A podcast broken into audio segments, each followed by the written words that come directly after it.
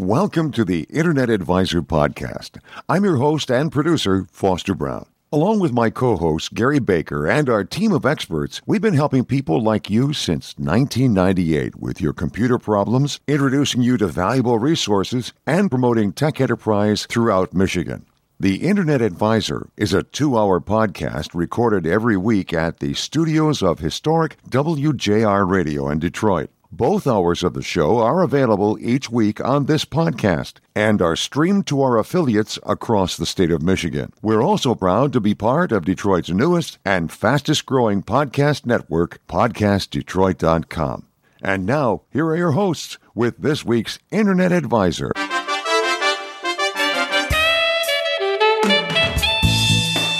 Welcome to the Internet Advisor, your place for answers to your computer questions since 1998, with your co-hosts Gary Baker and Foster Brown and their team of tech experts. The door is always open at internetadvisor.net, on Facebook, and through Twitter. But right now it's time to get you in touch with your helpful hosts on this week's edition of Internet Advisor. Good afternoon and welcome to the Internet Advisor, Foster Brown, your co-host and producer of the program. Glad to have you here with us. Hey, if you have been looking forward to an opportunity to talk with one of our tech specialists here and get some questions answered, this is the afternoon. You're in the right place. 800-859-0957 is the phone number. And this first hour is going to be entirely for your questions and our answers. 800-859-0957. Start calling right now. A very good afternoon again to you. Hi, Foster Brown, along with Mr. Gary Baker, my co-host here. How you doing, Gary? I'm doing great. It's a little chilly out, but nice and warm here in the studio. Now it is. You built a fire in the corner. Ed Rudell is here with us, our tech specialist. Good to have you, Eddie. Always great to be here, Foster. And Shane Hamlin is also in here. Good to have you as well. Well, thank you very much. In from the wilds of Sterling Heights. Yes. We've got our entire tech team here. Yeah, you're affected by the sinkholes, aren't you? Oh, my Lord, that's right. Or the sinkhole, I guess. Use as much water as I can. No, I'm not. Yeah. Oh, Lord. So you're conserving, are you? Sorry, Miss Miller. Yes. Yeah, I saw that. All sorts of interesting things might be backing up in your basement. Yeah. Oh. You know, and to go for Candace Miller, you know, a U.S. congressperson, right, going down to something a lot tamer, more mundane, you know, the Jane Commissioner in Macomb County. And then this happens. And guess what? Yeah. National spotlight again. All right. Oh, yes. Back in. But she can handle it. She can, you know. Absolutely wonderful. I was going to say, when I saw her on TV the other day, I thought, okay, well, we got somebody there who can handle a high-profile mess like this is. Yeah, she has been, just a rock-solid representative. Every public servant job she's ever had. That's true. Clear thinking, clear communicator, right? Has a people's best interest in heart. So she'll solve it. But with a whole bunch of other people that'll help dig that silt out.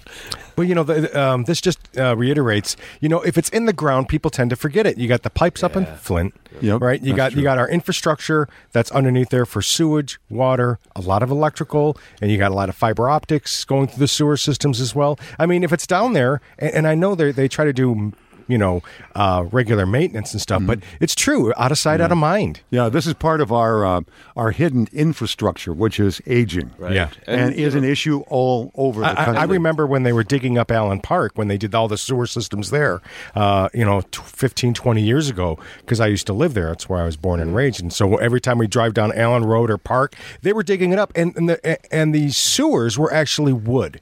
You know, they were 8-foot diameter wooden barrels, end to end, basically, is what they were. Holy! And they had to replace them all with concrete. And that took them 10 years or so to redo that infrastructure. Yeah. Well, the governor put together a special task force, the 21st Century Infrastructure Commission, I think is what it was called. But they came out with a report.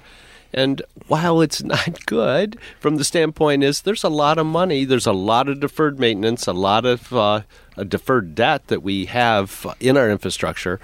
The good thing is we at least are starting to get our arms around the magnitude of the problem. Right. Now we still got to solve it. What I would like to see is underground drones going through those darn pipes and stuff like that. You know, really, could get a Ryobi or whatever you call it, or a Roomba, and have it go through the sewers and let it take pictures. Well, they use them in pipelines, don't they? I mean, they're already at use in pipelines, where they're little robots that will go through the pipelines to check for broken wells.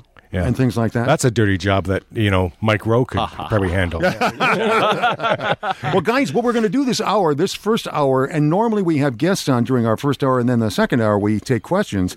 We're going to flip it a little bit because this is the hour that we're on live due to some schedule changes today. This is our live hour here on WJR, our flagship station. So we're going to open up our phone lines right now at 800 859-0957. That's 800-859-0957. And we're going to open them up for you folks to call us with your questions. We've had a lot of questions coming in by email, but this is your opportunity for those of you who may be listening to us on a regular basis and are driving by or are just kind of driving by and, hey, I got a computer problem or I've got a problem with this digital device I'd like to have solved. Give us a call and we'll take a crack at doing it. We've got some people in here who have had lots of experience dealing with technical problems, especially with computers, and that is Ed Rudell and Shane in particular have their hands daily on that. Gary, of course, has been around this business for a long time, and I picked up a few things myself, both that I've done to myself and that I've had elsewhere. And usually the best answers are the ones that we've had to use on ourselves because we've broken something and had to figure it out. So you're right up there with all the rest of us. All right. Thanks again. And here again, 800-859-0957. And let's go to our first caller here. Good afternoon or good evening, rather. Harry, how you doing? I'm doing fine. How about you guys? Very well, my friend. What can we do for you? Well, I've had a situation twice this has happened. I get certain emails on a regular basis. And all of a sudden, I stop getting them. Now, these are emails you want to get? Yes. Okay, these are emails you want to get. Okay. You get those from a particular source that... Right. Okay. Mm-hmm. Some of them I get daily.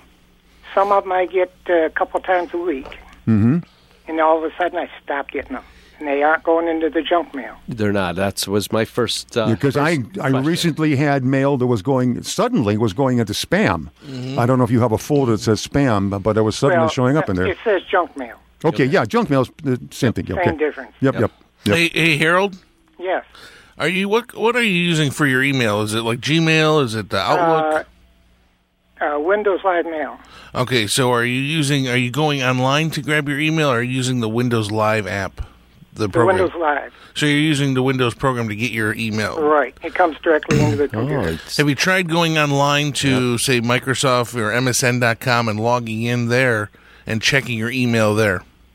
Well, I haven't, but one of them I had to re-sign up for the emails, and I'm getting them again. Yeah. But the other one I'm going to have to make a phone call to... signed up again with them. Well, every once in a while, whether it be your webmail through Microsoft or even the people that are sending out the emails, there's security changes, and sometimes they just don't make it through. Right. So I would check your online web first. Right, because it's actually it could be filtered on the online even before it gets to your local one. Right. Yeah. You're right, Harry. I tell you what, hang on, Harry, and we're going to take a break and see if we come back we can give you a little more hand. The number again, 800-859-0957, this hour entirely dedicated to answering your questions here on the Internet Advisor.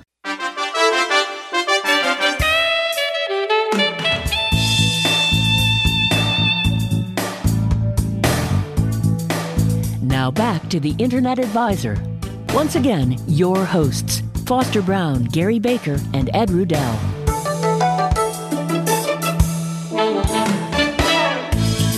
Welcome back. It's the Internet Advisor.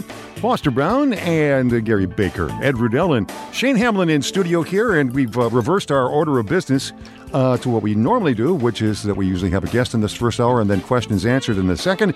But since, because of some schedule changes today, our live broadcast is this one, this hour on WJR between 4 and 5 o'clock.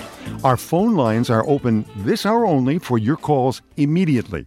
So that number is 800-859-0957. And we have Harold on the line from Port Huron. And Harold, thank you very much for joining us. We also have Vicki waiting for us in Ida, and your call at 800-859-0957. Okay, Harold. Guys, have we got some other thoughts to share with him coming back? Well, I know Gary had mentioned at break while we were sitting here that sometimes, how long have you had that subscription to that email, Harold? I've been using that for 2 or 3 years now. Yeah, sometimes what they do is because they have a certain amount of people they can include in those. For those things aren't free. That costs them money to put out those emails. So they have a list, a large list, and if they send out an email that says, "Hey, are you still actively reading this email?" and if you may have missed it. That sometimes happens as well. That's why when you said you resubscribed, it started working again. Well, if you had already been subscribed, they probably wouldn't have let you resubscribe. Mm-hmm. So there's all kinds of little things there that could be it. But I'd first check, go online, log into MSN.com, put your Hotmail account and your email, your password, and see if those emails are sitting somewhere in a spam or a junk folder. Mm-hmm. Just check it. Yeah, I have a junk folder that happens before it even gets to my computer, right? And that's what you're talking about. Yes, sir. Matter of fact, that's where I found some emails that I think you and I have been talking about that I couldn't find anywhere. Boom, that's where they were. They've been shuttled off to that, and it was some important emails too. Okay, Harry, thanks for giving us a call, sir. Have you noticed that the look of Windows 10 has changed? Yeah, it's changing a little bit. Yeah. How have you noticed the change? The different programs and stuff that you can go through to open up, there's additions in that to what's on that. On the start page. Yep. Yeah, the start page has changed, your life at a glance.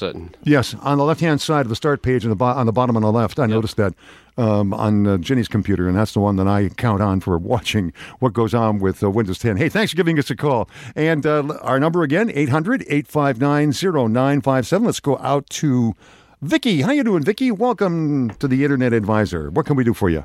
Hello. I have a modem for a connection to my home computer. And twice now, after I update Windows 10, it doesn't. My computer doesn't work. And the first time it happened, the company I have my modem with took the modem back and replaced it, but they said they wouldn't do it again. Mm-hmm. So when it was time for the second time to update Windows 10, it did the same thing. Hmm. And I don't know how to get in there and get it to work, I guess, is what I'm trying to tell you. Yeah. So just out of curiosity. Excuse me, just a second. One of the things, Vicki, if your radio is turned up in the background, would you turn it down? Otherwise, it'll distract you because of the delay. Okay? So go ahead. Get it. Well, what operating system was your computer running, or is your computer running right now? Well, I don't know what you mean by operating system. Well, is it running Windows 7, Windows 8? 10. So you are running Windows 10. That's right. Okay. So, and what you're talking about is a Windows 10 update. Right. And that's trying to be applied to your computer, and then something happens, and then you no longer have access to your DSL modem.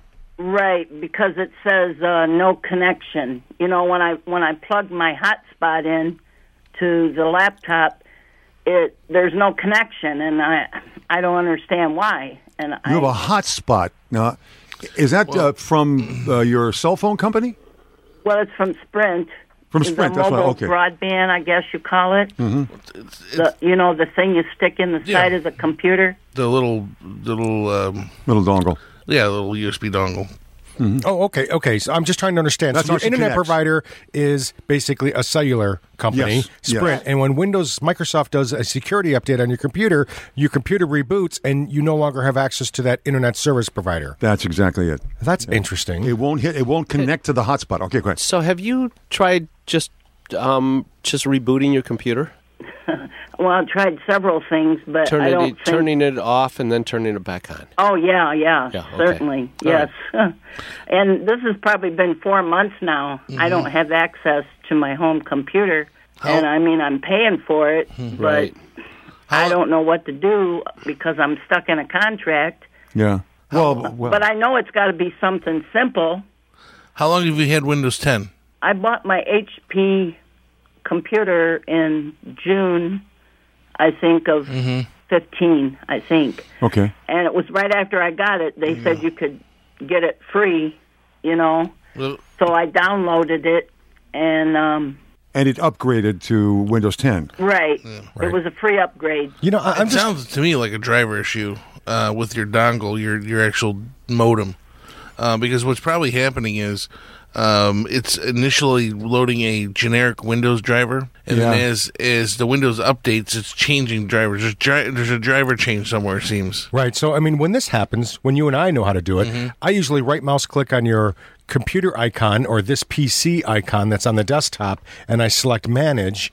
And then what I do is I go into what's known as Device Manager. So you bring up the Windows Device Manager, and when you do that, you'll view all the individual components that are on your computer in the Device Manager: keyboard, mouse, CD-ROM, and one of those is our network components. And what we want, what's important, is to identify your modem on there. It might be identified as a USB device. It might be identified as a network adapter, Wi-Fi adapter, Wi-Fi adapter. We don't know. I think it's identified as Netgear or something like that, I'm thinking. Okay, so if it's a Netgear... Yeah, then you'll see. Now, what I'm saying is that you have the ability to go into the individual device that shows up in Device Manager and say, roll back this device driver. But the thing is, we don't know how this device is showing up to Windows. Is it showing up as a wireless network, or is it showing up in as a USB device in Device Manager, or as a network device? That's what we have to identify. So I'm a little confused on how your computer actually connects to the internet. Is it a USB device connected to a modem? Well, haven't you ever seen those? I think they call them hotspots from Sprint. Oh, okay. And it plugs into the USB port. Gotcha. So what we need to do is identify how it shows up in Device Manager, and then if Shane's idea is correct, right? Does that make sense? That you can roll back driver, it's called. You can roll back drivers, but it does sound like a software issue.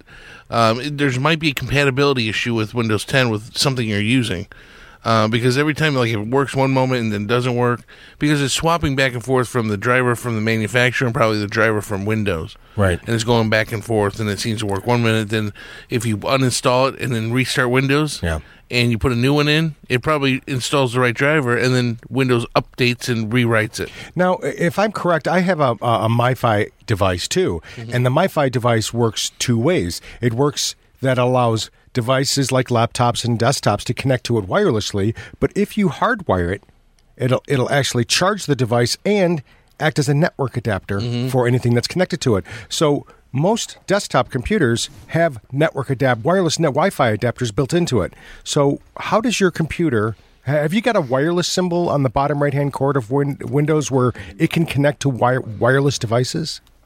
Because, you know, most desktops ship with a Wi-Fi adapter. Well, this isn't a desktop. It's a laptop. Oh. So do you connect to it with the wireless network adapter? I guess so. You know, there's a couple things on the support.sprint page talking about devices via Wi-Fi getting connected after an update for Windows 10. So other people have had these problems. Let us push on hold, and we'll come back to you with an answer after this break. All right. Our number again, 800-859-0957. Joe from Livonia is in the wings, and we'll get back and see if we have some more we can tell Vicki from Ida. Welcome back. It's the Internet Advisor. Glad to be able to talk to you here. We are, by the way, with our WJR flagship station, so you are able to call us directly right now at 800-859-0957, as you heard. By the way, during the week, you can also go to internetadvisor.net and use the Contact Us button there, and people are doing that, and I'm delighted to see that. But right now, we want to get back to Vicki quickly out in Ida. Vicki? The guys have been putting their heads together, and I think they got a couple of things to recommend to you. Okay. Hey, Vicki, what you can do is probably, and I don't know if you've done this before, but they should take care of this for you because it's kind of an issue with them, is take your laptop, take your Wi-Fi hotspot, and go right in. And your modem. And your modem. And all three. Go right into Sprint and tell them to fix it for you. Yeah, to a Sprint store. Yeah, actually, I kind of thought about that. Yeah. You know, we looked on support, their support.sprint.com pages, and there's a lot of variables. Yeah. And rather than try to help you tick off each one, because you have to try like 4 or 5 different things potentially, they'll probably be able to figure it out real quickly and fix it for you. Okay. Alrighty. Yeah, they should be. You said they've already replaced one of the MiFis for you. Well, yeah, because I thought there was something wrong with the modem, and I didn't put insurance on it. And I said, come on. I said, I'm one of your best customers. We get our bill all the time. Well, you live in Ida, right? And tell me where Ida is.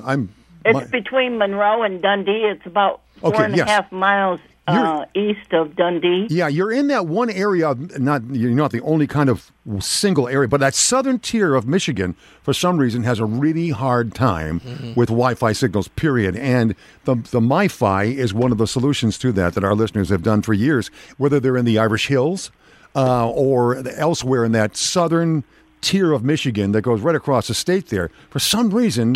Well, there's kind of a dead zone for... Lower population, right? Yeah, well, so they obviously don't saturate it with the towers and whatnot. So, exactly.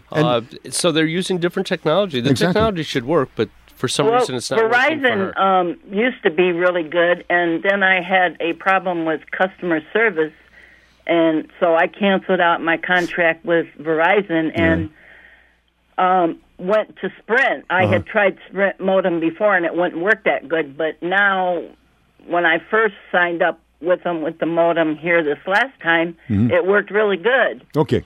Well, then I would say, on that basis, I just take it back into them and say, here, guys, this is your equipment. Let's get this thing going we can get back. Take all three, and they'll fix it. And get you back connected again. Thank you so much for your call, Mickey. And let us know, by the way. You can give us an email if you'd like, and let us know how things have gone. 800-859-0957.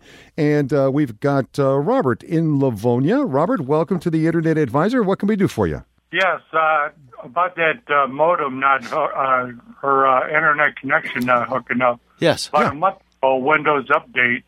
They had after the update, they had a bulletin come out saying that they had to fix Windows 10 because of it not connecting to the internet. Right. Ah. Yeah, that's what they were kind of saying, the support. Ginny had the same problem, and here I was beating myself over the head for it. My wife was having a terrible time connecting to the internet. It kept on dropping the Wi-Fi, and I bet that was part of it.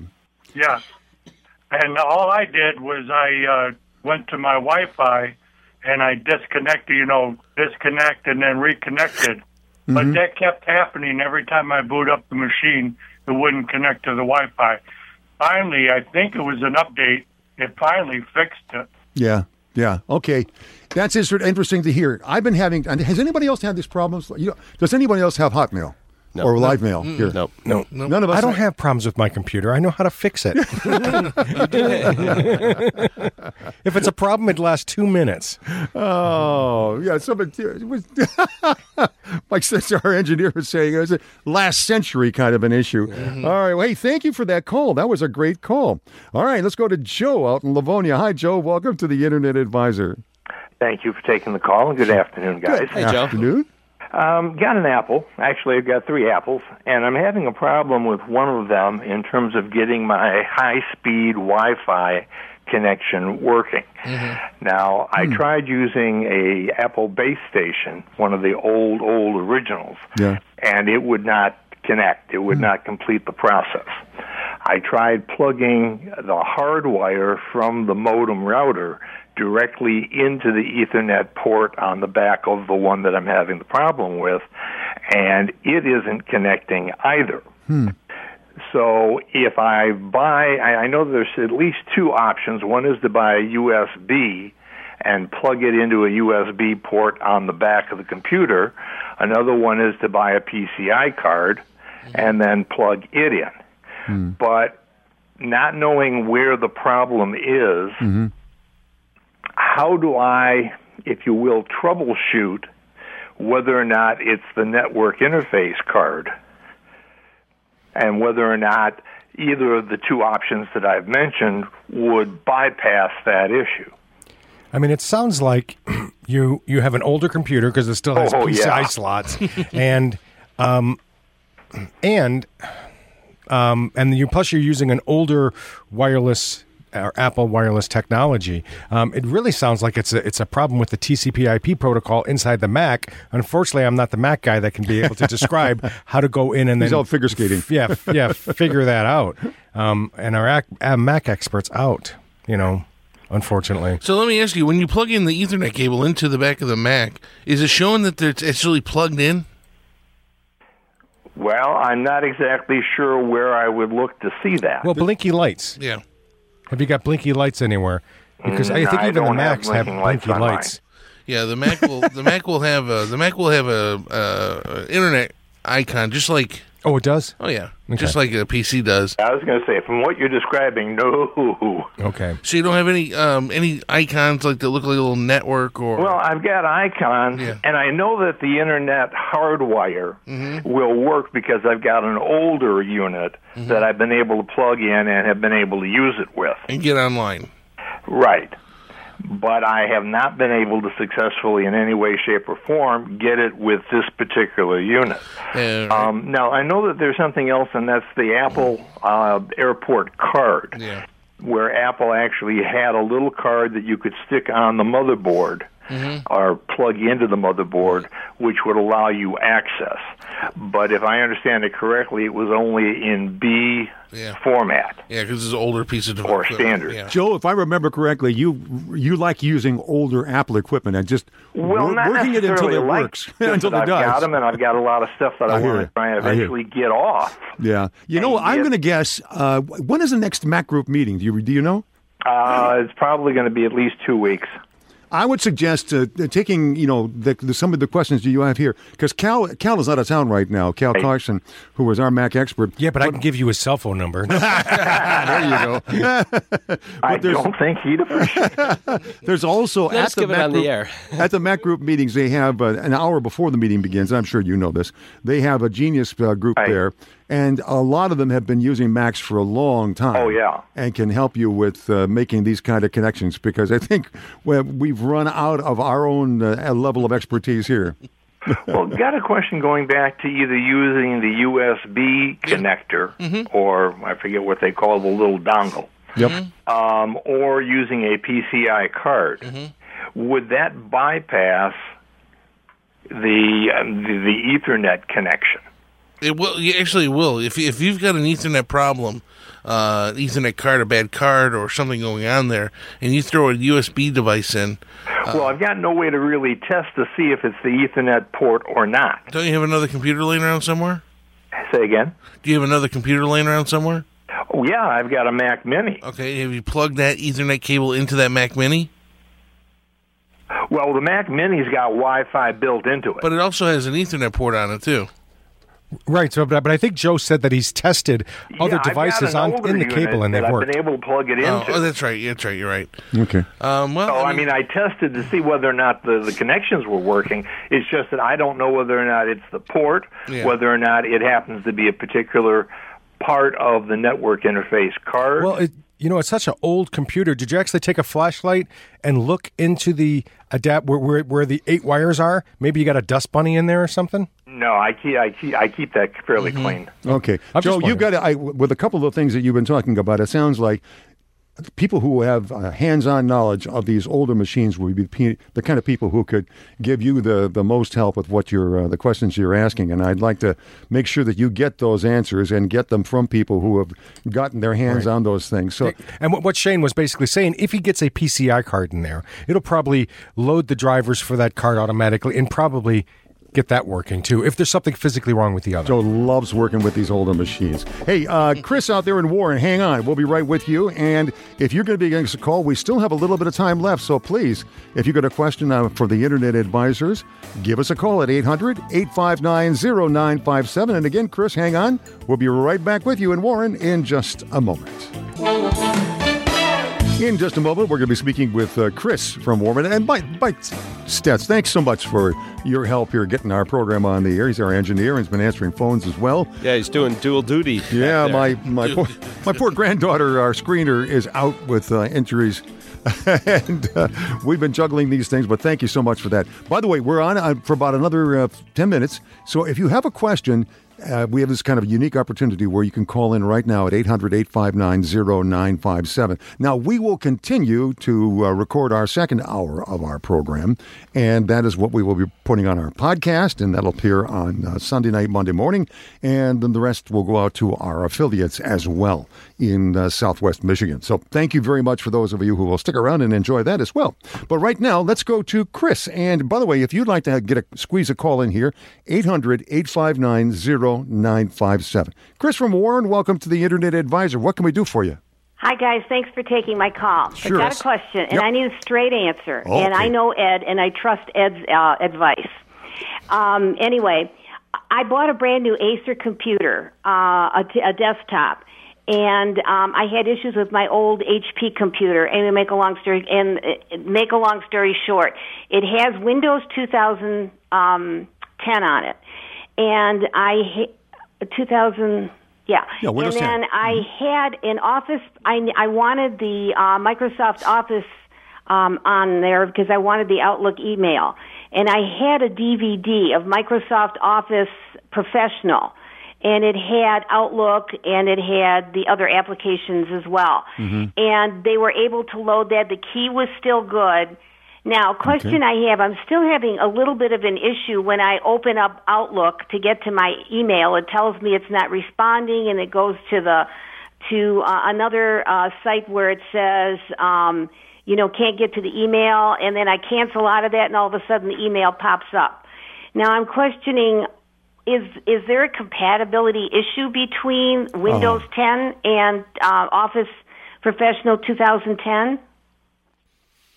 You know, not that I know of. Did you? Okay. Not that I know of, but let me put it that way.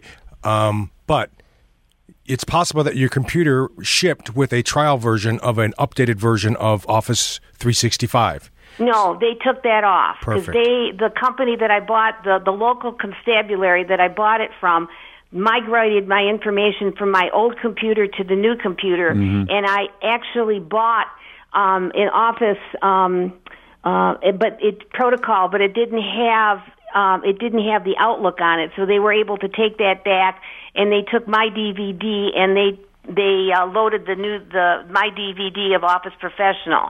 And then I worked with their tech, and they finally were able to get to my primary email from Wow. I have Wow as an internet provider, and everything's popping in. But it's like a convoluted process still getting to the email. Mm-hmm. What do you recommend at this point? Should I take it, have them work on it and deinstall and reinstall, or what do you recommend? Well, should I bite the bullet and buy the new version of Office, Microsoft Office? Well, again, what was the issue? So every time you start Microsoft Outlook, it gives you an error message that it's not responding. You close that, and then yet when you go in, all of a sudden, magically, everything's working. Is that basically what you were saying? Basically, yeah. How often does it let you enter into Outlook? Well, it lets me go in, but it's like I have to cancel and say okay, and then cancel, and then shut down and come back in, and I still get those error messages saying it's not responding, and all of a sudden everything pops in. You know what, Shane, what might do fix this, because I'm not sure. First, go into Programs and Features and make sure that you truly do only have one version of Microsoft Office on there. But the other thing you might want to try is create another user profile on there temporarily. So you create and then log off as your primary user, and then go in as a brand new user on this computer, and then attempt to just go into Outlook and set out the email back up again, and see if the new user account that you've created is actually experiencing the same problems. Okay. Because this might be like a user profile issue, or somehow something was messed up because you installed various versions of Outlook underneath the other user profile.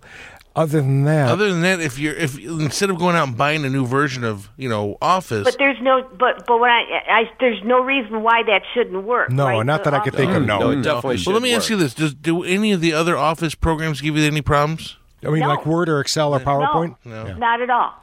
Yeah. Because I find that there's a certain there's a PDF reader that will cause problems with Office and Outlook and everything else is working just fine. Okay. So when did this all happen? When did you buy this from these guys? Last Saturday, as a matter of fact. Go back in and have them fix it. What's that? Go back in and have them fix it. Okay. Now, this is a laptop or a desktop? It's a desktop. Okay. Yeah. It's unfortunate you have to pack it up and take it back. But, I've already done that one time this week because this has been a long, convoluted process, and I'm almost sorry that I didn't go to Best Buy. Let's put it that way. I hear you. Well, in the same breath. I just helped a friend of mine buy a laptop last weekend, and we went to Best Buy, best price there, even checking the net. So they got a great price from them. Yeah, we would suggest, rather than fight with this thing, I think what the guys are suggesting, and it probably is the best suggestion in this case, is just take it back in, especially since you've only had it 7 days. It sounds I've got 30 days. Exactly. It's... And I don't want to mention the number of the company. That's okay. But make them make it work. Yeah, it sounds like Micro Center. Okay. So it sounds like you. It sounds like they installed Outlook. They installed Outlook separate from the rest of the Office package, and there may be a conflict there that it's looking for one. Set of licensing, and it turns out that needs to another item. We're about to wrap up here, so I want to make sure, Ed, you have some final thoughts? Yeah, you know what? I just realized that you said that you had Office 2010 Professional, and Office 2010 Professional actually has a diagnostic and repair when you go to start all programs and then look in Microsoft Office Suite. In there, you should have the ability to repair Microsoft Office. Have you tried that application? Does she have 10 or 7? I wasn't sure. 10. 10, she said. 10. So there's usually, when you run it, you also have the Microsoft Office repair tool, which is what they removed that after Office 2013. I wish they still had that. Boy, that would fix a lot of problems. And if it's not there, you can go into Programs and Features, and then you can select Microsoft Office, and then you can go into Microsoft Office and say change. And when you select change, instead of uninstall or whatever, when you go change, in there you have the ability to reinstall Office, and you could select additional components. You could say custom. I want to modify the default components that I'm installing in here. And you tell it to install everything. There's a little checkbox at the top. And when you do that, one of the things it installs is Microsoft Office Diagnostic and Repair Utility. Okay, good, so, and hopefully that will take care of it for you. Chris, I'm sorry we don't have any more time right now to dig into this for you. The other thing, too, is, and she mentioned the company that she went to or the store that she went to. I think, Shane, you're chuckling because you have, as somebody who works out of a store, you know that this can happen. No, I chuckle because she goes, I'm not going to name it Micro Center. But they're reputable. Yeah. Go back in, they'll fix it, they'll make it right. Exactly. Yeah. Make it right. I'm glad it's them and not somebody else that may not make it right. Exactly. And make it and have them make it work for you, Chris. That's a big deal. Listen, Rick is on the line there. Hang on, Rick, from West Bloomfield. We're going to take a break, and during the break between this hour and the next, we'll get on and see if we can give you a hand. Yeah, we'll help you. All right? And for the rest of you folks out there who are listening right now, if you have a question, you can simply go to internetadvisor.net, and there is a Contact Us button there, which is now working. And you can put your question in there, and we'll send it off. And during the week, Gary and Ed and Cal and Shane and I will take a look at that, and we'll get some answers for you as well. Thank you so much for joining us for this hour on WJR, our flagship station. And again, stay tuned for those of you who are involved in listening to both hours of our podcast, because that will be coming up after this break. Otherwise, on WJR, there's more great programming coming on the great voice of the Great Lakes. For the rest of the crew here at the Internet Advisor, I'm Foster Brown. Have a great weekend.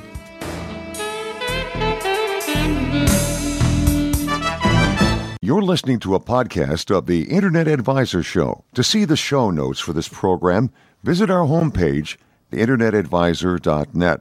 You'll discover past podcasts, our free toolkit with software to clean up your computer and keep it running strong, and many other resources. You'll also find links to mitechnews.com, our co-sponsored weekly tech and entrepreneur newsletter, edited by Mike Brennan. If you have a question for our hosts, just click the contact button on the homepage and send us an email with the details. And don't forget to look for us on Facebook and Twitter, and at Detroit's newest podcast network, PodcastDetroit.com.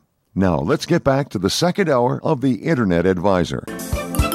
Hello, this is Foster Brown, and welcome to hour number 2 of our Internet Advisor program. Our first one was live on our flagship station, WJR, where we took questions from listeners. And right now, we're heading into the second part of our program, and we'll be featuring a conversation with the national head of the AARP, talking about fighting isolation with kindness and technology. That's all coming up in the second hour of the Internet Advisor. Well, we haven't normally gotten a chance to chatter a little bit between ourselves about things that have caught our attention as we've been traveling through this week, but I know that Gary's had his antenna out, and Ed Rudell and Shane Hamlin and myself, Foster Brown, and you guys have come up with some interesting things. As a matter of fact, Gary, you just mentioned before that mic turned on. I didn't even know this was going on. Yeah, you know, it's rumor, but a lot of people are reporting it, so they're either getting it all from the same source, which might be erroneous, but they're talking about Verizon, which is the second largest telephone wireless carrier, and Charter, the second largest cable carrier, merging. Yes. And I'm just looking for the price. I found a couple articles, but they didn't. But I heard. Ed, you heard some monstrous sum somewhere. I heard it was amazing into the. Yeah. But who knows? Into the hundreds of billions. I mean, it's just that's just nuts. So it used to be the billion shocked us, and now I bet trillion will be the next number. You know, it's not like they're making a whole lot of money on each of us, right? No, they don't. They're not upgrading the infrastructure at all, and I mean, they're yes, they are. So they are investing a lot of money in upgrading the infrastructure and stuff, but they're really in a maintenance mode right now. They're making money hands over fist, and they got to hide that money somewhere, right? So yeah, the headlines I'm seeing here are Charter shares soar on report of Verizon exploring a merger deal. Yeah, they're just talking, maybe. It's just rumors that they're talking, wow. Right? So what do you think? Amazing. Well, what do you think would be the advantage to the, will there be advantage to consumers, or is it all on the business end? You got another example. AT&T has, Dish Networks? Mm-hmm. Yep. So, it does make sense, Well, they're all trying to compete. The problem is this will make it the largest telecommunications company, second largest in both areas. And, as they get bigger and as the industry matures and they merge down to a handful of companies, probably not good for consumers, right? So we don't know. We don't know what Trump's thinking. It's kind of a wild card out there, and, will it happen? Who knows? I guess it signals... Even if they want it to happen, there's no guarantee that the two of them are going to really come up with a deal that makes sense for either one of them. Yeah, that's true. Right? So, it's still the monstrosity of what's being created out there is incredible. Amazing. So I wish Cal were here. Yeah, and you think about the simple days of when AT&T was called a monopoly. That just seems like nothing compared to what we have nowadays. Chicken feed. Yeah, my dad used to work for the telephone company, right? I sent you guys an article this week about Tesla. Right? Yes. And Cal and I had been going back and forth. How soon will this happen? And I'm going, I don't know how soon, but I bet it's sooner rather than later. And he's gone, it'll be years and years away. Uh-huh. We had Paul Eisenstein on from the Detroit Bureau, who's really knowledgeable about the auto industry. Right. And he said, it'll be years and years away. And then you have Tesla coming out and saying, 3 to 6 months, and they'll have a fully autonomous car. Now, maybe they're twice as wrong. Maybe it'll take twice as long as they thought, a year. But he's talking about his Tesla vehicles. Yeah, but is Elon Musk who's making this statement. Maybe it'll be 4 times erroneous off, and it'll be 2 years before they can actually come out with one. Maybe. Yeah, but don't go in the Lincoln Tunnel and don't do the... How long will other companies give Tesla a leading edge? Yeah, right? That's a very good point. They're all racing there. They're not all wanting to. So, Ford has said it's going to take them 3.5, 4 years before they'll have a production vehicle, and they're talking model year. Tesla comes out whenever they feel like it with a new model, right? They don't wait for a model year. If it comes out in 2017, it's a 2017 car, but it could come out in January or it could come out in September, right? It doesn't really matter to them.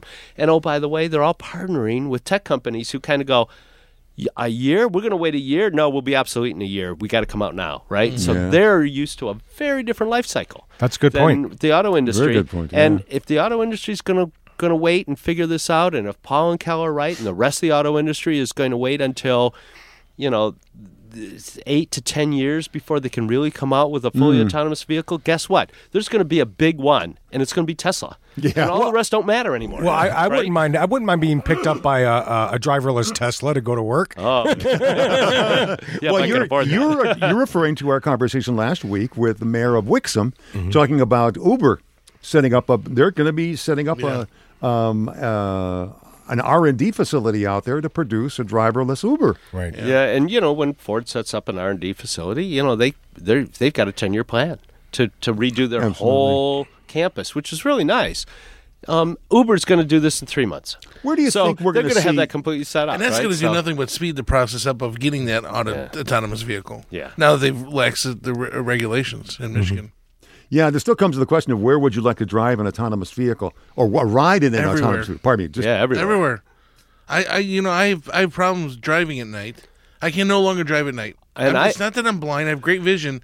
I get hypnotized by the road now. Yeah, so I don't necessarily need an autonomous vehicle. I just want every other car on the road to have one because I'm so afraid of their distracted driving out there, right? I mean, I go past people, and they're on the phone all the time. And if it were just up to their ear, that'd be one thing, but they got it in front of them, and they're trying to text or something, right? Yep. I am going to put floodlights on the back of my vehicle. I swear to God I'm going to do this. So when I see that idiot behind me that's texting, and we're going in, I'm going to flash him. I'm just going to, I want 1,000 lumens to just to blind that person, or to shock him out of it. But then he'll hit you, you know. Or somebody else. Diesel engine train horn. Oh, yeah. Anyway. Somebody to wake them up. Well, we're going to take a pause in just a minute here to talk with Eric Schneidewind, who is the president, the national president of AARP, about a very serious issue, which is fighting isolation, particularly in the elderly.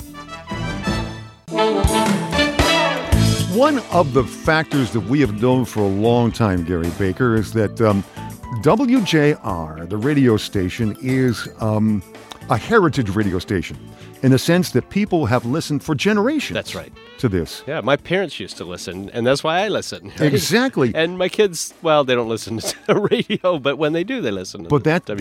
And that brings me to the point that our radio station here, WJR, is also a place where a lot of our older listeners are tuned in. Right. The demographic is older, a little more affluent, right? Right, and they've been listening. Not only old people. Not only. But they've been listening. And one of the things that I love about this is that radio breaks the isolation. It's been a friend to people for many, many years.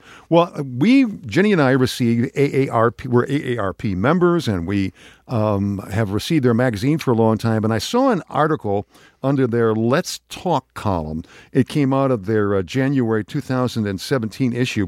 It was by Eric Schneidewind, who is the president, national president, and also national volunteer spokesperson for AARP. And we're delighted to have Mr. Schneidewind with us on WJR. Eric, thank you so much for joining us. It's great to be with you. You are, as a matter of fact, no stranger to Michigan. You were the president, as I understand, of AARP here in our state of Michigan. That's right. I was born and raised in Dearborn, and then became president of the state AARP about 2006. So I have a long-time association and love the state. Great. The article, by the way, that you wrote calls Fighting Isolation with Kindness and Tech. I just love that headline. And what was it what kind of drove you or moved you to focus your attention this way on this headline? What we found out is that probably the fastest growing type of household in the country is households consisting of just one person. Just one person who typically is an older person who may have lost a spouse or for other reasons after they retired, they're alone. And unfortunately, we have found out that about 20% of those people are isolated, in fact. Yes. Technically, they don't have a lot of social contact or physical contact, and that is causing very severe health problems, both the type of behavior problems, depression, things like that, but also physical problems, higher blood pressure, chronic diseases, higher rates of mortality. So this is a big problem that's growing, and it prompted the article because there are things that we can do to help people with this problem. And I think the prescription in my article is there are really two things involved. Certainly, kindness involves reaching out to people, helping them with friendships, social contacts, enabling them to maintain friendships that they may have had and let lapse, getting out and doing things and meeting people. But the other part of it that may be somewhat unique to the older demographic is that often they are not as familiar with the new electronic means or social media means of staying in touch. You know, and on the one hand, it's a problem. On the other hand, it's an opportunity. The problem part is that many of them need to learn how to deal with these new devices, iPads and iPhones and things to get in touch. But the opportunity is that once they do and they experience the benefits of something like a Facebook, which all of a sudden lets them keep very close touch with their friends, their family, this is a partial antidote to that isolation. You know, so, Eric, when I was talking to people that have stopped using technology, and I said, so why are you doing that? And they said, well, it's really complicated. I can't remember things about the computer anymore, and my computer's old and it's really slow, and I'm not going to upgrade because I can't keep up, right? And I said, have you tried to get like an iPad or an Android pad? And they said, no. And I said, well, it's really easy, and blah, blah, blah. And so I help them. And they get it, and they go, "Oh my gosh, this is amazing! I can actually use this, right?" And I said, "You know, and the new technology is really an enabler." Yes, I am a guy. I am a success story in the sense that I learned to use these devices. You know, I've been at work and used my desktop computer, and then when I came home, I thought, "Oh, I'm out of it now." But I am using these, and we've got some good news for people in Michigan. And that is that all of our state offices are having tech workshops. Yes. I'd like to promote a free AARP tech workshop in the metro area. It's going to be in Ferndale, Michigan, April 4th. Okay, great. From 10 a.m. to 5:30 at the Jerry Kulick Community Center in Ferndale.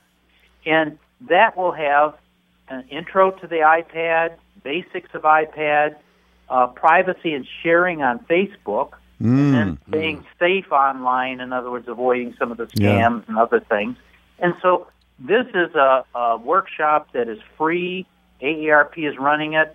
But if you go to a website we've got, there are ones around the country, and there'll be more in Michigan if you go to AARPtech.org, where AARP is really making an investment of time and effort to help people get up to speed with tech as a means of combating isolation. This is what locked me in when I saw the article. I thought, this is great, because, Gary, for now, this coming week, we're going to be stepping into... 19th anniversary, so we'll start our 20th year. And we've been doing it for all those years. Ed Rudell is with us in studio here, and Ed he's one of those young... Actually, they're the young whippersnappers who are here. But really, our goal often is helping people who will get on the air. The listeners will call in and say, I'm 80-something years old, and start to apologize. And we say, don't apologize. Don't apologize. You're doing the right thing. You're asking the questions. And we had two last hour that were... Had to have been, over 70, right? Yeah, exactly. And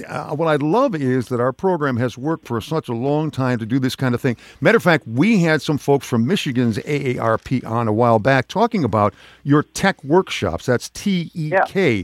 And what Eric has just told us about is you can go to a website, aarptech.org, and you can find out more details. But you've got one coming up April the 4th in Ferndale, and we're going to be sure to publicize that as heavily as we possibly can. You know, and there's another resource that we have just started up in December, and it's another site called Connect2Affect.org. That's, I like the name. Connect2 AFFECT.org. Now that site is even, I think, for a lot of folks, maybe even more helpful, because it not only talks about the resources, the tech resources, but gives you some simple tips on how to get connected, what issues you face, how to get some more help, organizations in your community that might offer training, and agency area agencies for aging offices that do have training in addition to ours. Well, so this is a good resource. I really love that, because not only do they get that training, but they get that training with other people going through the training with them, probably from their community, maybe even very close to them. This may help. They may be able to help each other even after the seminars. What I find interesting, Eric, is that a lot of the complaints of parents, for instance, is how the devices are isolating people. The exact opposite seems to be the case with the elderly, with folks, you know, I'm 70, and folks my age and older. Not all of us are 70. No. As I say, these are the young whippersnappers that are here. But, I mean, it really, in many ways, it's a way of plugging us into these other conversations that are going on. You mentioned Facebook. For people, I think that's why the older generation loves it, because it allows them to stay in connection. Right. And with a little bit of help, they can get it. And, you know, another approach that we've got, which I really love, is we have and are developing mentoring programs where young people mentor older people. That I love. We should talk about that when we come back. And what you get from that is not only the transfer of the knowledge about technical issues, but let's be honest, you know, when you have that cross-generational contact, I think both learn. They both do. Eric, we're going to take a quick break for commercials, and when we come back, I want to talk specifically about that mentoring program, because I agree with you wholeheartedly. The best seems to rub off on both directions. Back in just a moment. Welcome back to hour number 2 of the Internet Advisor. Delighted to have with us Eric Schneidewind, who is the president of AARP nationally, and also a national spokesperson for their volunteer outreaches. We've been talking about a whole bunch of things that are going on, and I want to get to talk about a mentoring program. But Ed, during the break, you were saying that in your own family, you've had using the devices to connect your father in particular. Yeah, right. My father, over the years, has had various laptops and has always had difficulties with the Windows platform. And we've tried tablets in the past. And But he really has taken to the iPad. And not only does it occupy some of his time playing the games, but he's tied into social media now with Facebook, and he can the other seniors in the area that he's at are introducing him to apps and mapping programs. See, that's fascinating. There's just so many rich resources, and Eric, I think that's what we're doing today is kind of cataloging those things with you and running through them. You mentioned when we broke. There are some great things coming in. We will highlight these things on our homepage as well, internetadvisor.net, so that as we're getting close to this April the 4th date, there's going to be a free tech workshop put on by AARP in Ferndale, Michigan. That's in suburban Detroit, but it's centrally located. It's going to be free. It'll be a great program. Make sure that you keep in touch with us, and we'll give you all the details we can ahead of that. There's also a website called AARPtech.org, and another one is Connect2Affect.org. Now, we were talking just before the break about a mentoring program where you're going to be connecting, AARP, the younger folks with the older folks. Tell us about that. Well, we are piloting around the country a program which takes younger folks and matches them up with older people who need help, you know, becoming literate with the social media, network kind of things, using the hardware. And we're finding that the young people, first of all, certainly can train the older people, but they also form friendships and relationships and learn a lot from talking with the older people. And the older people enjoy and learn a lot from the younger people. So that's the kind of thing that really helps break that isolation, which is the root problem we're trying to deal with. Yep. You know what? Intergenerational contact is just wonderful to stop isolation. Mm-hmm. You know, we found that the young people can certainly teach their older relatives and older people about the technology, yes. But it's the older people that, you know, can teach the younger people about how to use common sense and about what to believe on the net and what not to believe and what not to click on. And so we found that it's really helpful to both generations. Now, we've got people listening to us right now, I'm sure, you know, like Ed, who's got a parent or we've heard about all these resources here. How do people get in touch with this mentoring kind of program and maybe plug somebody from their family into it or find a way of promoting it themselves? I would start with the Connect2Affect.org because that not only gives you a catalog of resources in your community, which obviously would vary, but it also has a place on the site for you to provide information or ask questions. And if you wanted to start that kind of a program, you could be placed in there as a resource. So I think it's a two-way street. And if you've got some new program or you want to find out what is going on in your community, it's a good resource. And it's very practical, and the thing I love about AARP is, you know, we're here to help you. We're not here to sell you stuff. We're not here to take advantage. Yep. We're here to help you. I do love that about AARP. I agree with you. Matter of fact, there's a video when you go to Connect to Affect. One of the first things there is a video that they have about social isolation and breaking that.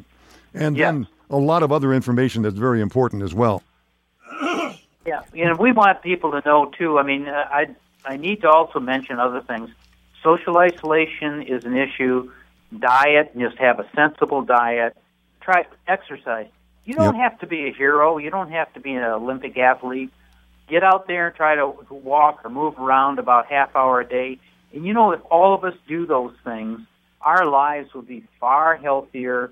We're going to feel mentally a lot happier, and they're easy things that we all can do. So we want to take a practical approach. Isolation is a threat to health, but some of these other things are concerns as well. And with simple, logical, common-sense steps, we can all lead a better life. Mm-hmm. Ed, you were going to say something? This is ringing home so much. My father, who my mother just passed away recently, how he says he's so lonely now. Luckily, I have 8 siblings, so we have a lot of kids that can go visit him, then a bunch in the area, but it is very hard for seniors and for someone that was always active and had someone to talk to. Especially because, I'm going to say at our age, I'm 70, okay? Yeah. At this age, and your dad's older than that, you know, you have physical things that challenge you. You know, a back issue that you didn't have when you were, let's say, 10, 15 years younger, that makes it difficult to get out and to walk. And motivation is a big thing. And to be motivated on that, to look forward to someone that you're going to be visiting you because you're going for that tech lesson or someone's, you know, motivation is everything, Eric, and to get motivated by a younger generation is very easy. Yeah, by the way, there's an interesting tool that you have on the Connect2Affect.org site, and that is a tool where people can take a survey about whether I'm at risk or not. That is very revealing. Yeah, I think you lose perspective, and I can sympathize with your father because I lost my spouse 4 years ago. You know, and for a while you get in that trench or that bunker where you can't see very clearly. But something like this survey, if you took it, will tell you, hey, you know, you do have a problem. The first step is to admit it and then get some help. You'll have children, you'll have friends, and that's the first step to getting out there and really building the new life that you need to build. You just have to. And what I love is that you folks at AARP are such a wonderful resource. And there's a lot of teasing about people getting to the age of AARP. I don't know, Gary, if you've gotten to it yet where you get your own AARP card. I don't have a card. You know what? We all regret that first time we get it in the mail. Yeah, we all jokingly say, oh, no. But what I love about it is the resources that it gives all of us to be far more connected. You know, not to, as you said, bunker. That word is so powerful because there is an emotional bunker that people climb into, I think, especially after the loss of a spouse you've been married to for a long time. That has got to be so difficult. And this gives you the tools to climb out. Yeah, if you can go on a site every day and see your children and most of fun of all, your grandchildren. Yep. And see pictures and communicate with them and FaceTime with them. I mean, you know what a difference FaceTime is making, at least in my life? I can see my little granddaughter you know, once a week, and we can make faces at each other and be silly. They love it for that, too, don't they? You know, and all your jokes become new again. I didn't realize how funny I was. You know? I'm talking to a 2-year-old. Yeah, my parents always said that if they had known that that grandchildren were going to be this much fun, they would have had them first. Yeah, that's the number one grandparent joke that comes about. Oh, is it? No, it is. It is. By the way, Eric Schneidewind is our guest here, president, national president of AARP, but also somebody very familiar with the state of Michigan. So I have to ask Eric. We had we were kibitzing about autonomous vehicles. And, I can't wait for them because I need them right now, although I'm going to at some point. But, boy, would it be nice not to drive next to the distracted driver if they were in an autonomous vehicle. But it is going to be maybe a real-life lifesaver for older people. Oh, absolutely. Yeah. You know, the thing is that I'm not sure what the future holds in terms of having no involvement and not even a steering wheel. But I can tell you this, you know, the next car I get is going to have those warning features where, you know, blindside warning, other things, so that I know even if I'm at the wheel, it's going to be wonderful to know that I won't, you know, by just taking my eye off the wheel, maybe turn into somebody or somebody coming from a blind spot, I'll get a warning. So a lot of that. You know, I don't have to have full autonomy, but these features that make it safer when you're in the car at the wheel are just a big problem. I already have a device called my wife. Yeah, well, who does that for me? Look out! Yeah, and my mother-in-law has my wife, but it's it is. You're tough. Right. And you know, right. Tesla has said 3 to 6 months they'll have a fully autonomous vehicle on the road. Ford has said 4 years. I don't think Ford's going to take 4 years if Tesla really does come out this next year. Eric, I'm wondering, will AARP become a force in, you know, not pushing for this, not so much as encouraging the development of this? Because it certainly sounds like an autonomous vehicle would be something that a senior population would greatly value. I could see the value immediately right now for that kind of thing. You know, I'm pretty sure we won't take a role in terms of pushing the time frames or that sort of framework issue. I think down the road, some questions are certainly bound to arise about insurance rates, for instance. Do you get a break or not? Yeah, exactly. It should go down, right? They're safer. And, Eric, you should have that insight to be able to share as well. We've run out of time, but Eric Schneidewind, thank you so much for being with us on the Internet Advisor. It's that time on the Internet Advisor to bring into our conversation Mr. Mike Brennan, who is the editor of MI Tech News, mytechnews.com, a great resource for all the information that you want about what's going on in technology and entrepreneurship in the state of Michigan. Mike, how are you doing? Welcome to the program. Thanks, Foster, and happy Chinese New Year. It's the year of the fire rooster. The year of the fire rooster. My God, I didn't realize it was happy. Well, there's a piece of news. Last year, I think, was the dragon. So, yes. That's and right. He set the fire to the rooster, it sounds like. Or something, yeah. So, any particular things we should watch out for this year of the fire rooster? Keep your tail feathers dry. Yeah, okay. Yeah, absolutely. Well, it's supposed to be, if you are a rooster, it's supposed to be a bad year for you. And the Chinese zodiac, you know, it's based on lunar cycles, and 12 12 different signs on there, and I happen to be a dragon myself. But I put up a little message on my website if you want to figure out what you are in the Chinese zodiac. I always expected, you know, that I could get that kind of information about Masons, Freemasons, Templars, but, you know, Chinese New Year information from you, Mike. You're setting a new bar here. Well, you know, I try to stay up on all these things. You know what we're going to be dealing with, right? So, I love Chinese food, too. So that must be it. That's the connection. Well, let's talk about, give people an idea of the kind of headlines that Mike covers every week with his MI Tech News. And there's so much that we can talk about in terms of what's out there. But let's talk about some of the headlines. One of the headlines I saw was that you had out there were 5 tips for secure passwords that are easy to remember. That I love. Absolutely. That comes from Rick Baker, who you've had on the show from Cloud Tech One, from a column that he posted this week. It's according to the most popular, believe it or not, I just can't believe it, but it is, the most popular password is 123456. No. You don't want to use that one. That's really not smart. Nor 54321. Or any of those that are pretty obvious, right? Yeah, yeah. And what he suggests is to make it long, 8 to 12 characters, because it's tougher to crack. Avoid dictionary words, names, and places. Include numbers and special characters. Make it random, and if you can, use a random password generator. That's where I fall back myself. I use the random password generator. I know the guys in studio here being so clever. Ed, you use phrases, is it? Catchphrases? No, that was Gary that used it. I use the phrases. You use the phrases. Okay.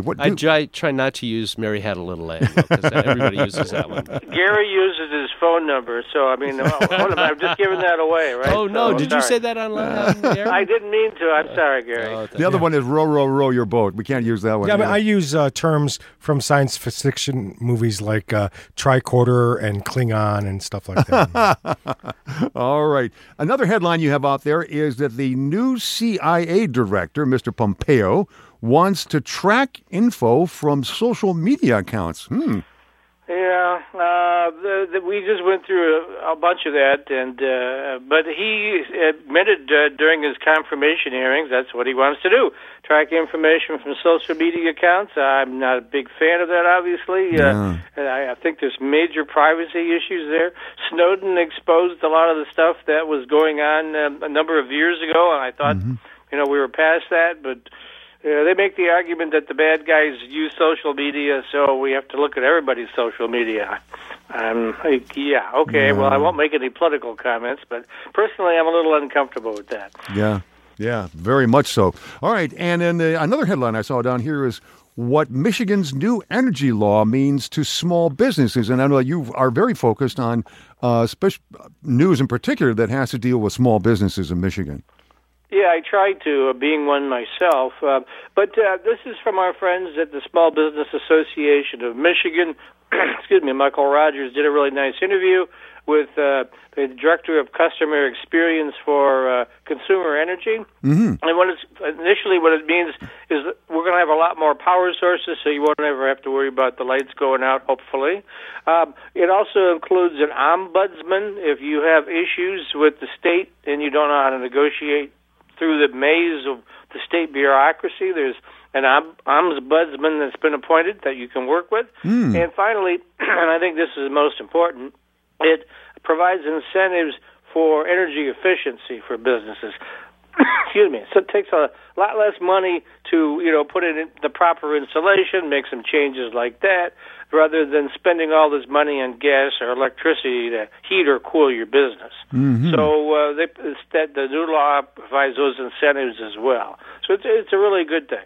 So as you can see, folks, there's a quite a broad stretch of issues that Mike covers, everything from the general thing about passwords to national issues such as the new director of the CIA looking into social media accounts to small business interests as well in the state of Michigan. And I know, Mike, that you've now moved from simply having these and other headlines on Fridays delivered to people, absolutely free, by the way, folks, from mitechnews.com, but you've also got resources that you present people in video and audio during the week. Yeah, absolutely. The Wednesday newsletter contains all the podcasts from all of our partners, including you guys. It features what Matt and I do on Mondays on M2 TechCast, where we do it live and then make it available on demand. SBAM's, podcasts are in there. MTAM, all these acronyms that we're all familiar with. So those are all Wednesday. Then we're adding video now to that. It's taken a long time to get it all worked out. We're moving forward on the Automation Alley video news updates, which are video press releases. And so we'll be adding those. And then on Fridays, right now, we're doing stories. However, my consultants tell me that Tuesdays and Thursdays will probably be better days for newsletters. So we're taking a look at that and see whether, more people will be interested in those days. Okay, very good. By the way, I should mention that it was last week that Mike and I did an interview. I was in the studio with Mike, and we were doing, Gary's been in there as one of your guests, and last week you had me in along with Matt, and we were talking about the history of the Internet Advisor, and I got to tell you that it's been one of the most popular stories on our Facebook page. So if you want to go to hear that, kind of the story of where Internet Advisor came from, that's part of what they rang out of me when I was in the studio with them, Matt and Mike, and it's now posted on our Facebook page. So if you go to Facebook and then look for the Internet Advisor feed, you will see it there. One of the most popular stories we put up there recently. So thanks, Mike, for that opportunity. And, no problem. It's coming up. We're going to thank Gary for the squirrel advice. Right? Yeah. How did we ever figure that out? I was fascinated. I was also fascinated to find that Matt just had that same issue. This 20 years still later. Like them. They still like that insulation off the phone lines. Oh, my goodness. It tastes like bacon. I was telling Ed, I had heard that it was an issue of peanut oil being used and the creation of some of the insulation on the wires at one point in time. That's urban legend. Is it urban legend? I have no idea. Oh, okay. All right.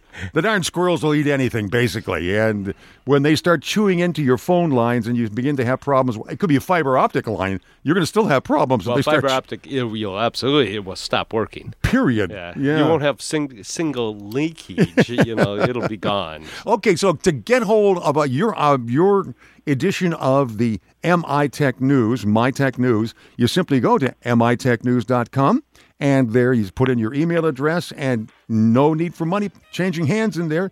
You'll get it delivered to you on Fridays free of charge. Mike, thanks so much for being with us here, and we look forward to having you on next week as well to talk about MI Tech News. All right, thanks very much, Foster. Have a great show. Thank you very much. Thanks, Mike. And as Mr. Mike Brennan, the editor of MI Tech News. Well, it's been kind of a crazy week for us because we reversed the order of the show and in the first hour of our program. We are crazy guys. Yeah, wild and crazy guys. Coming up, though, on February the 2nd, Ed, it's going to be a big one. This is going to be our introduction to our 20th year beginning. February 4th. February the 4th, that's right. Yep. Be coming up soon. We've got a lot of interesting things coming up on that program with Josh Linkner. Linkner is going to be our guest in studio. We'll be talking about all sorts of interesting things. Caston Thomas will be here. Right, and that's coming up this coming week. For then, I'm Foster Brown with Gary Baker and Ed Rudell. Have a great weekend.